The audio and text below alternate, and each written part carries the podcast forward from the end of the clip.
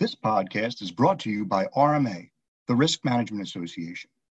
RMA's sole purpose is to advance the use of sound risk management principles in the financial services industry. Learn more at rmahq.org. Hi, I'm Stephen Krasowski, Communications Manager at RMA.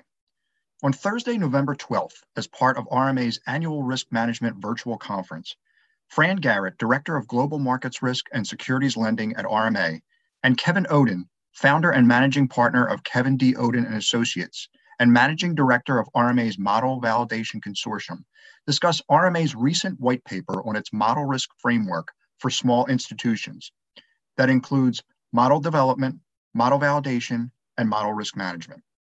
Topics include risk rating, risk appetite, model identification, as well as model inventory, and what institutions should consider when building out their overall model strategy. The discussion follows.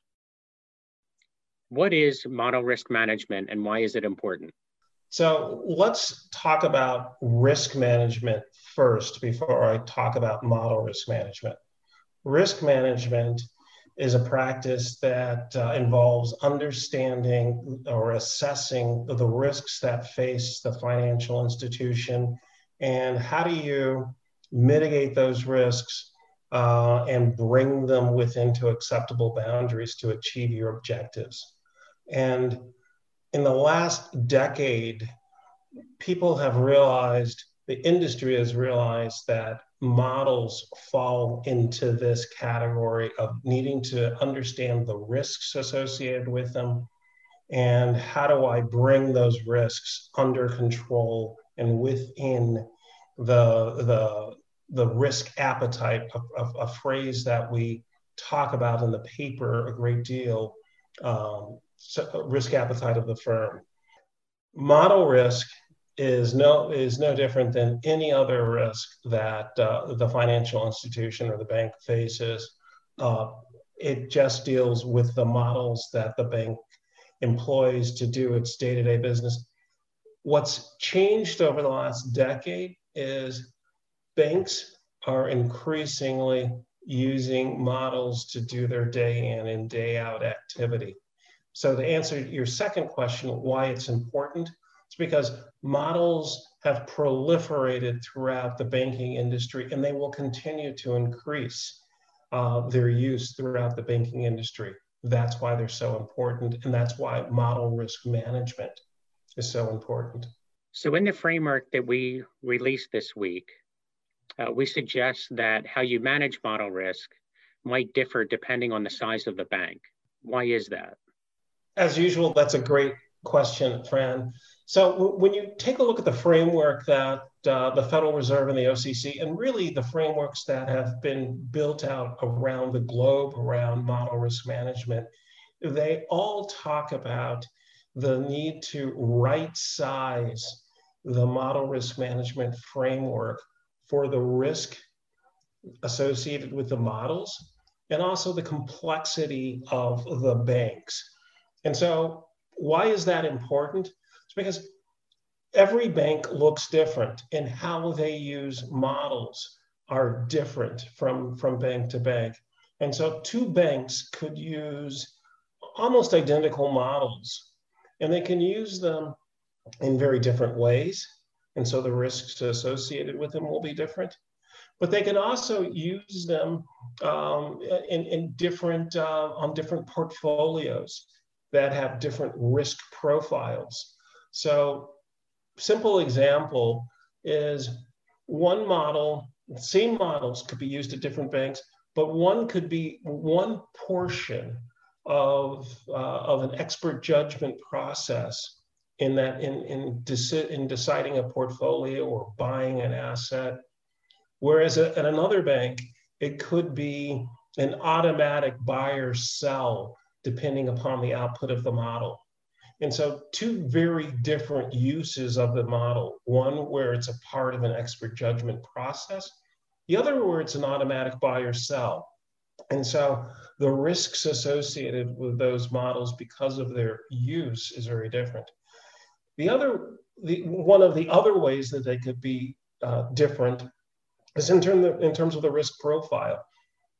So if it's a credit decisioning model and the credit portfolio is a very small part of one bank, then the importance of that model for the bank is very different. So the, the bottom line is you manage the risk in proportion to the profile of that risk. You want to, you know, resources are, are scarce in, in, in the banking community. So you want to allocate them to where they're most used, most useful as well. And so that's why it needs to be right sized for the bank. And this is something that the regulators in the United States and around the globe recognize. Great, thanks, Kevin. And where does model validation come into play in the overall model risk management? So, model validation is something that the regulators first realized was very important uh, in the United States and also around the globe when they took a look in, in, in the early uh, 2000s, late 1990s, uh, to, to start creating a framework. You need to understand that a model is fit for purpose.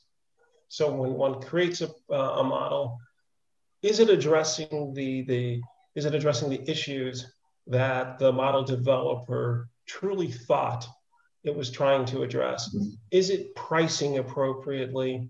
Is it making the, the correct credit decisions? And so the validation process is clearly an integral piece of model risk management. It's not the only piece, but it's an integral piece it answers a number of critical questions. So, first and most important is the model fit for purpose? But also on an ongoing basis, is the model which was fit for purpose day one, is it performing well on an ongoing on an ongoing basis? So performance monitoring is a part of a good model validation framework. So really critical.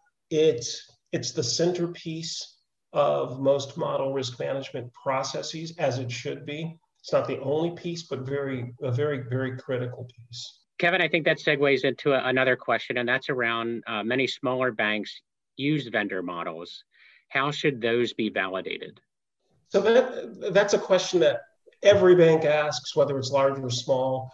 It's even more critical for the, the, the smaller institutions, the community banks and the mid-tier banks, where there is a probably a disproportionate use of, of vendor models.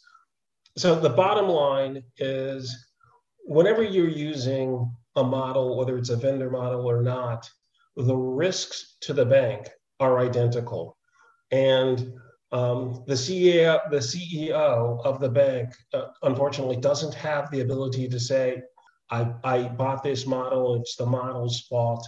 Investors, uh, clients, uh, stakehold, all of the stakeholders are looking at the bank to make sure that its practices are sound.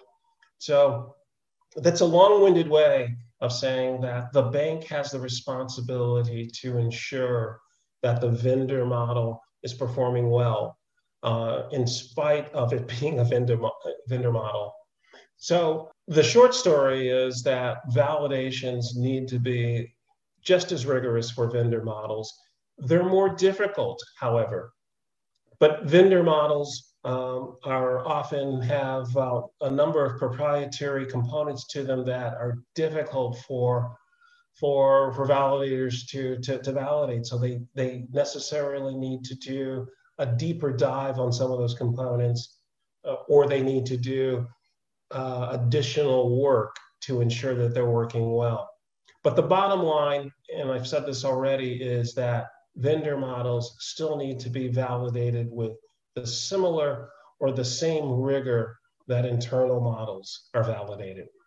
I guess one issue, Kevin, that you and I have heard over the past, you know, decade since SR 11.7 came out, is that there, you know, clearly is a lack of talent in the industry when it comes to model validation. And what can financial institutions do to alleviate this issue? that's a that's a difficult one for for all the institutions and in, it's particularly difficult for the community banks in the united states which are scattered throughout the the united states um, and really institutions that are scattered throughout the globe and to, to be candid, that's one of the motivations for the RMA and for me to, to, to form the model validation consortium. Uh, we are able to attract resources uh, from, uh, from around the globe and concentrate those resources and make them and their and make them available to to, to banks to perform um, these these functions on an ongoing basis. Uh, it's difficult to retain those resources because the the workload associated with um, the activities at banks vary throughout the year. It's an expensive endeavor for them to, to maintain those resources throughout the year, uh, to, to, to work on peak load capacity. But the RMA and the MVC in particular, uh, by working with all of the member banks, has the capacity to maintain those resources, excellent resources. And so it's difficult for any one institution to solve this problem. It's easier for the institutions to work collaboratively through the Model Validation Consortium to solve this problem. Great, thanks, Kevin. And for everyone, uh, once again, the newly released paper is available for members to download at rmahq.org backslash MRM framework.